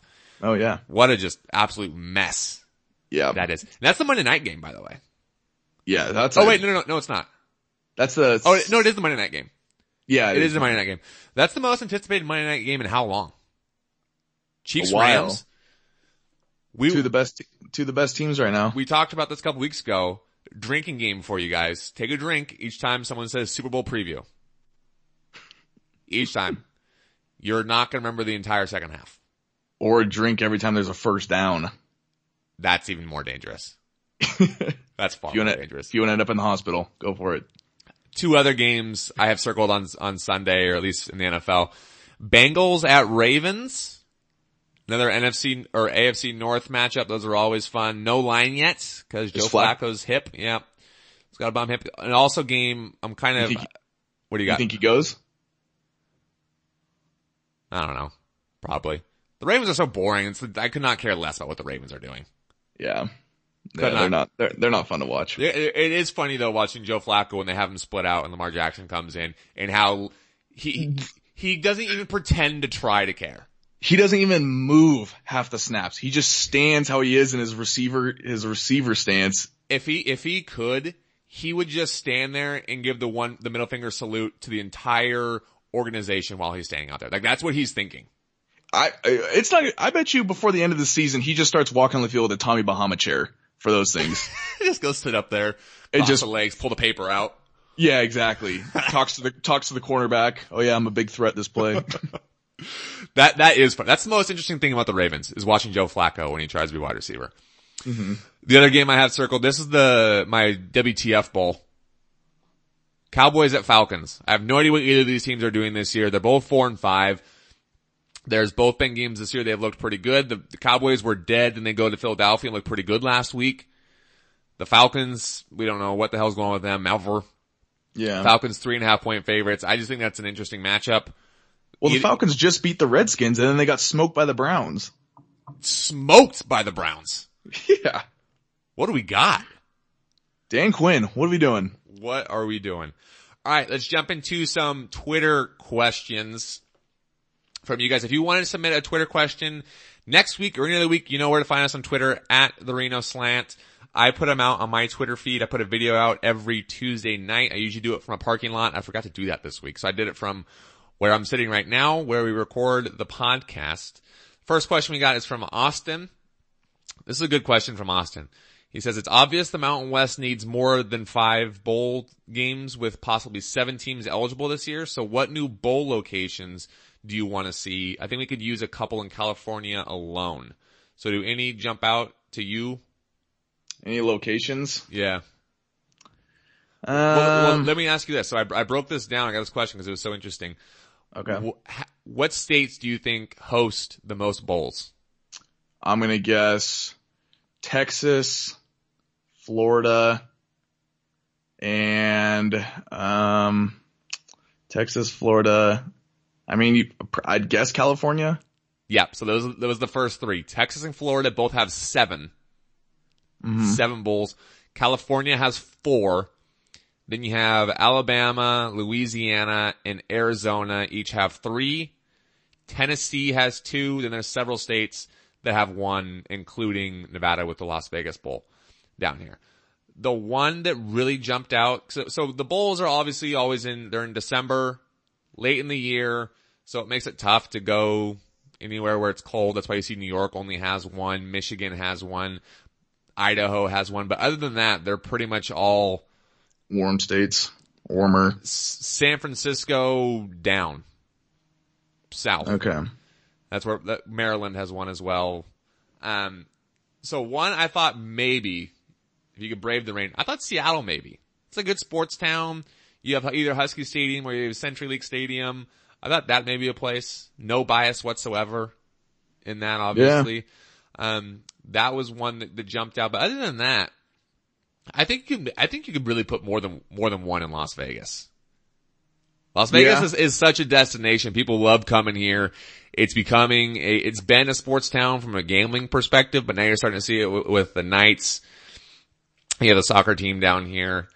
Well, That- it'd be a lot. It'd be a lot easier too in Vegas when that when the Raiders stadium's done. Right. Well, the, the Las Vegas Bowl is going to move there and it's become a much bigger bowl. Um, Okay. in, in terms of, Oh, so they're leaving Sam Boyd. oh yeah. Yeah. Oh yeah. So I, I think they can maybe do another bowl game here in Vegas. Um, but I don't, I, none really jump out. Other than, I mean, Yeah. they, they have a lot of the, the big ones. It wasn't surprising to me at all that Texas and Florida. Yeah, most of the times too. A lot, a lot of the cities have been covered. So if, you know, I'm sure there's a couple cool cities that you could probably host one, but a lot of the major ones would be doubling up or whatnot. Yeah. T Brand, Trav ASU asks if you had, this is another really good question. If you had a choice over the next decade, would you prefer Nevada football average nine wins in the regular season or basketball average 20, 27 wins a year? Typically football is king, but based on poor football support, what do you think of the, those two scenarios would be better for the program? What do you got on that one? Um, I mean, I'm obviously more of the foot. I definitely lean more of the football, but thinking, I guess, rationally and where I think it would have a more impactful, uh, I guess, result, I'd probably say basketball team average 27 wins a season because you're getting to the tournament majority of the years. I mean, you're, it's, I think the support's already there. Depending of it too, I would also say this would be a little factor if Muss stays or not because you don't know if the coach is going to be as characteristic and may not be as well liked. But yeah, I'd probably have to lean with the basketball one on this one. So for the reasons you just said, I think basketball makes a lot of sense. Because mm-hmm. if you're winning 27 games a year, you're assuming that you're making the NCAA tournament, which then gives you a chance at winning a national title. Football at a school like Nevada, at least with the current format, if you're winning nine games a year, you can win 12 games a year. You're not going to get a chance to compete for the national title. hmm You're just not. You would need a million things to fall right. I, I, I guess it's possible, but it's extremely, extremely unlikely. That if cho- choosing between 27 wins a year for basketball and, or nine wins a year for football, basketball has the much better chance at winning a national title. Yeah. But as we talked about with Chad Hartley earlier in the show, the health of the football, a healthy football program means a healthy athletic department. That is where the money is. And if you can start putting more butts in seats, you're winning consistently, you have a lot more, you have a lot more attention with the football program, then there's a trickle down effect. So it's, it's what do you want? Do you want a chance to win a national title in basketball?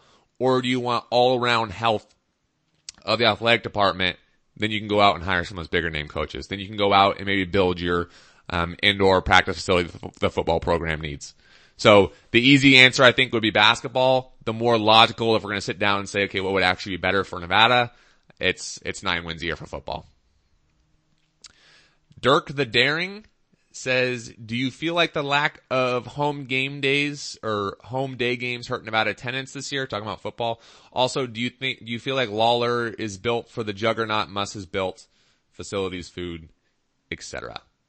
So when we had Chris Murray on the show a couple weeks ago, that's one of the things that he talked about. He said there's a theory going around that the night games have hurt the attendance for Nevada football. And based on what he's able to find, that's not true. He said more fans are actually going to night games than they are going to day games.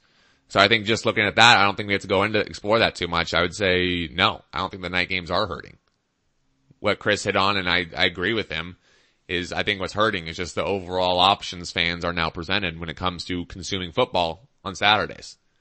You know, is it easier to sit on the couch and, and watch Alabama, LSU and then flip back and forth between that one and Nevada? Or does it make more sense to drive down to, drive down to Mackay, pay to park your car, pay to, pay for tickets, sit at the game for four hours, drive back, turns into a six hour thing, or you can sit on the couch. I mean, I, I really think that's what Nevada and college football programs across the country are competing against. That's tough. And that, that's part of the problem that Nevada gets to solve or try to solve at least Um, has been and certainly gets to try to solve this coming off season. The second half of that is Lawlor, is Lawlor built for the juggernaut that is Nevada basketball all of a sudden? So Lawlor, how old do you think Lawlor is, bro? Oh my god, I have no idea. Um, 15 to 20 years old. 35 years old. Oh. Lawlor is. But the answer you gave is going to fit into what I was going to say. When you walk into that, that building, you don't get a feeling of, wow, this place is old. Or wow, this place is a dump. Or wow, mm-hmm. this place is gross. They've done a pretty good job keeping that thing up. It fits 11,536. That, that, that, that's, that's a pretty good number. They updated the scoreboard, the, the center hang a couple years ago. They updated the sound system in there. The overall game day experience in there, I think is pretty great. I, I don't have any bones to pick with Lawlor. I really don't. If there is. I do. Oh, you got one.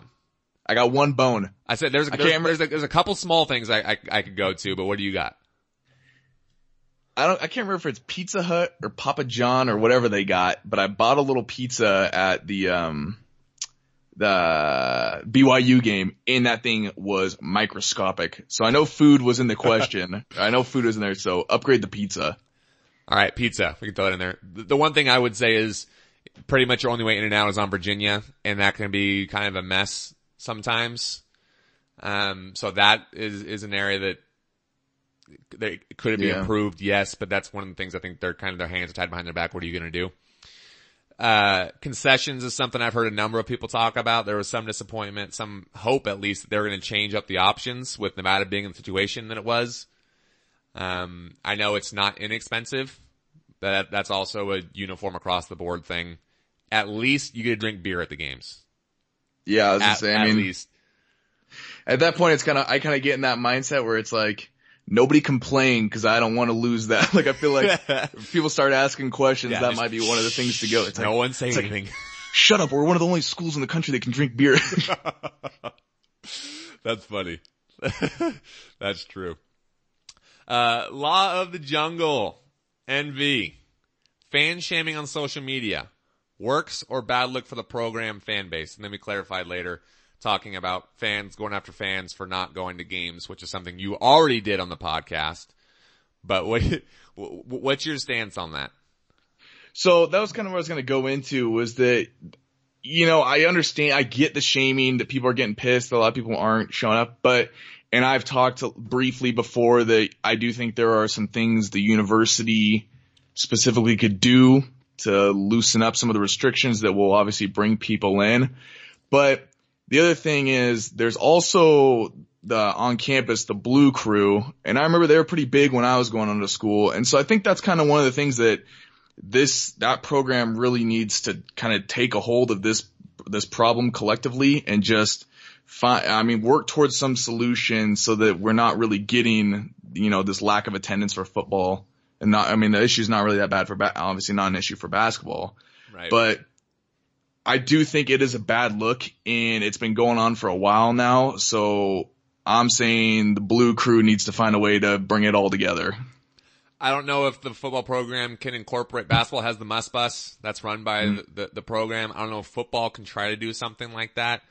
Yeah. It's clear that something's got to happen. I think attendance will improve next year just because there's going to be more anticipation. The team's in a better spot. All that goes into it. Is it a bad look for the program? It's not a good look, but it's something that every fan base goes through some infighting.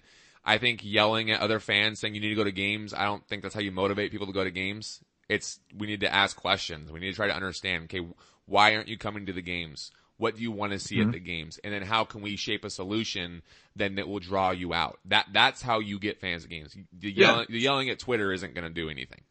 It's just not. Yeah, I mean, you have that. I mean, it's the same thing. We, you and I have both talked about this on Twitter. It's like, how many times have you seen somebody on Twitter argue with another person, and then the person who's getting yelled at or disagree with is all of a sudden like, you know what, you you changed my mind. You know what, you're right. I'm gonna start going to these games now. Exactly. So it's trying to have some empathy, some understanding. Okay, so what's going on? What, how can we better accommodate you as a fan base? I mean, if I'm getting yelled at by other people, other fans, like I'm not going to be excited to go hang out with you for four hours. Yeah. You know, so as a fan base, how can we understand that? And then as, as, an athletic department, what, what can we do as well? Like I said, a lot of programs go through this. uh, UW football in Seattle. They have the zone that they would open up after halftime. They'd put it on the, the end zone that's right on the lake there. And fans would spend the entire second half out there.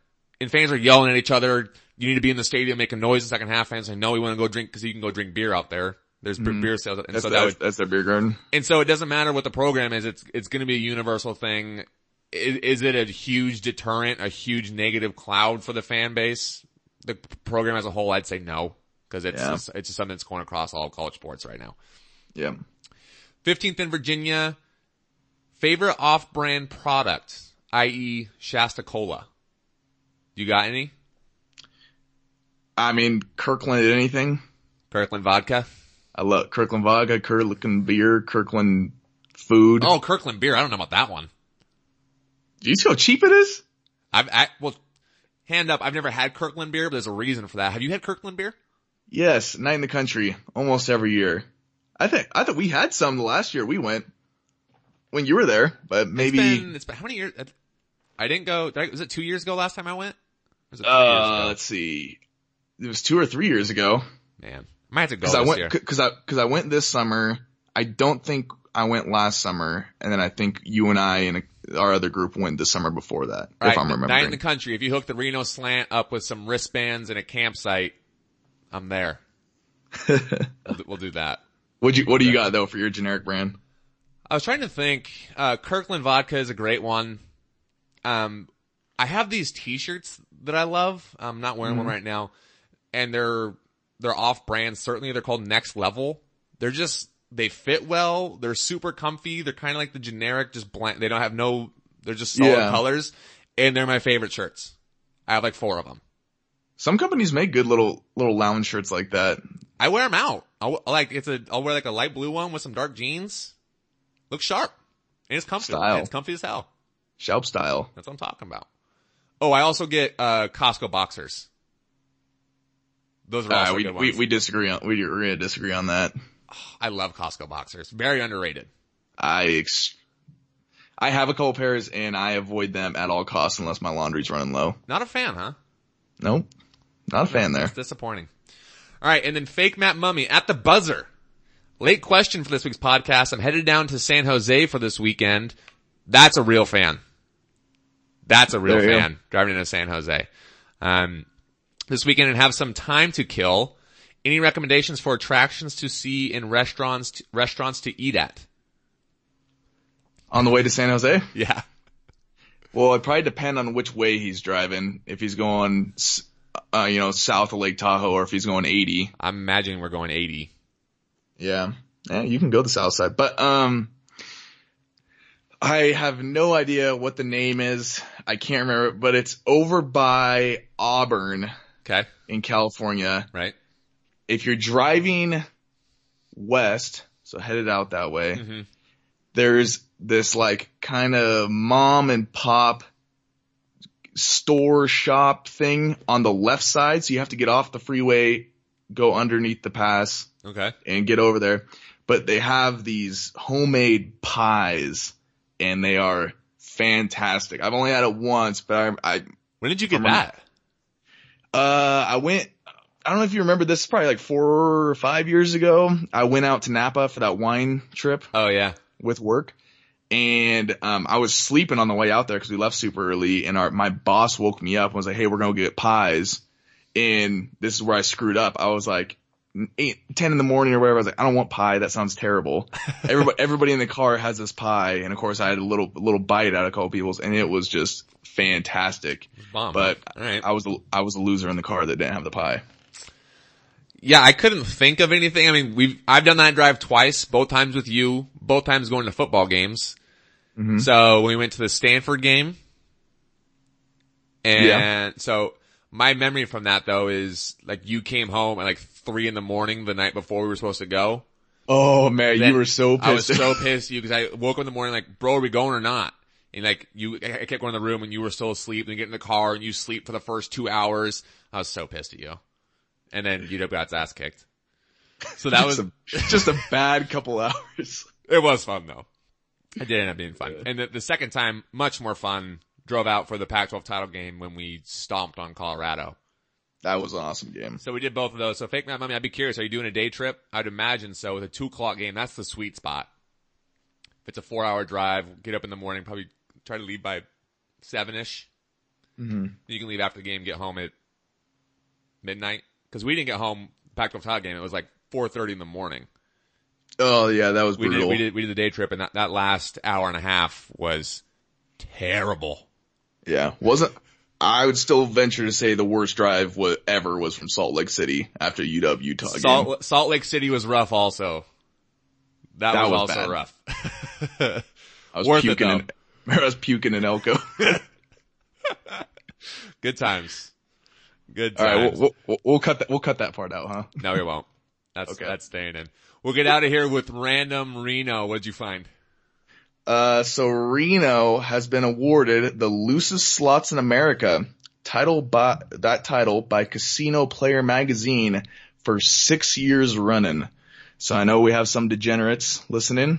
Um, We have test one, we have one talking right now.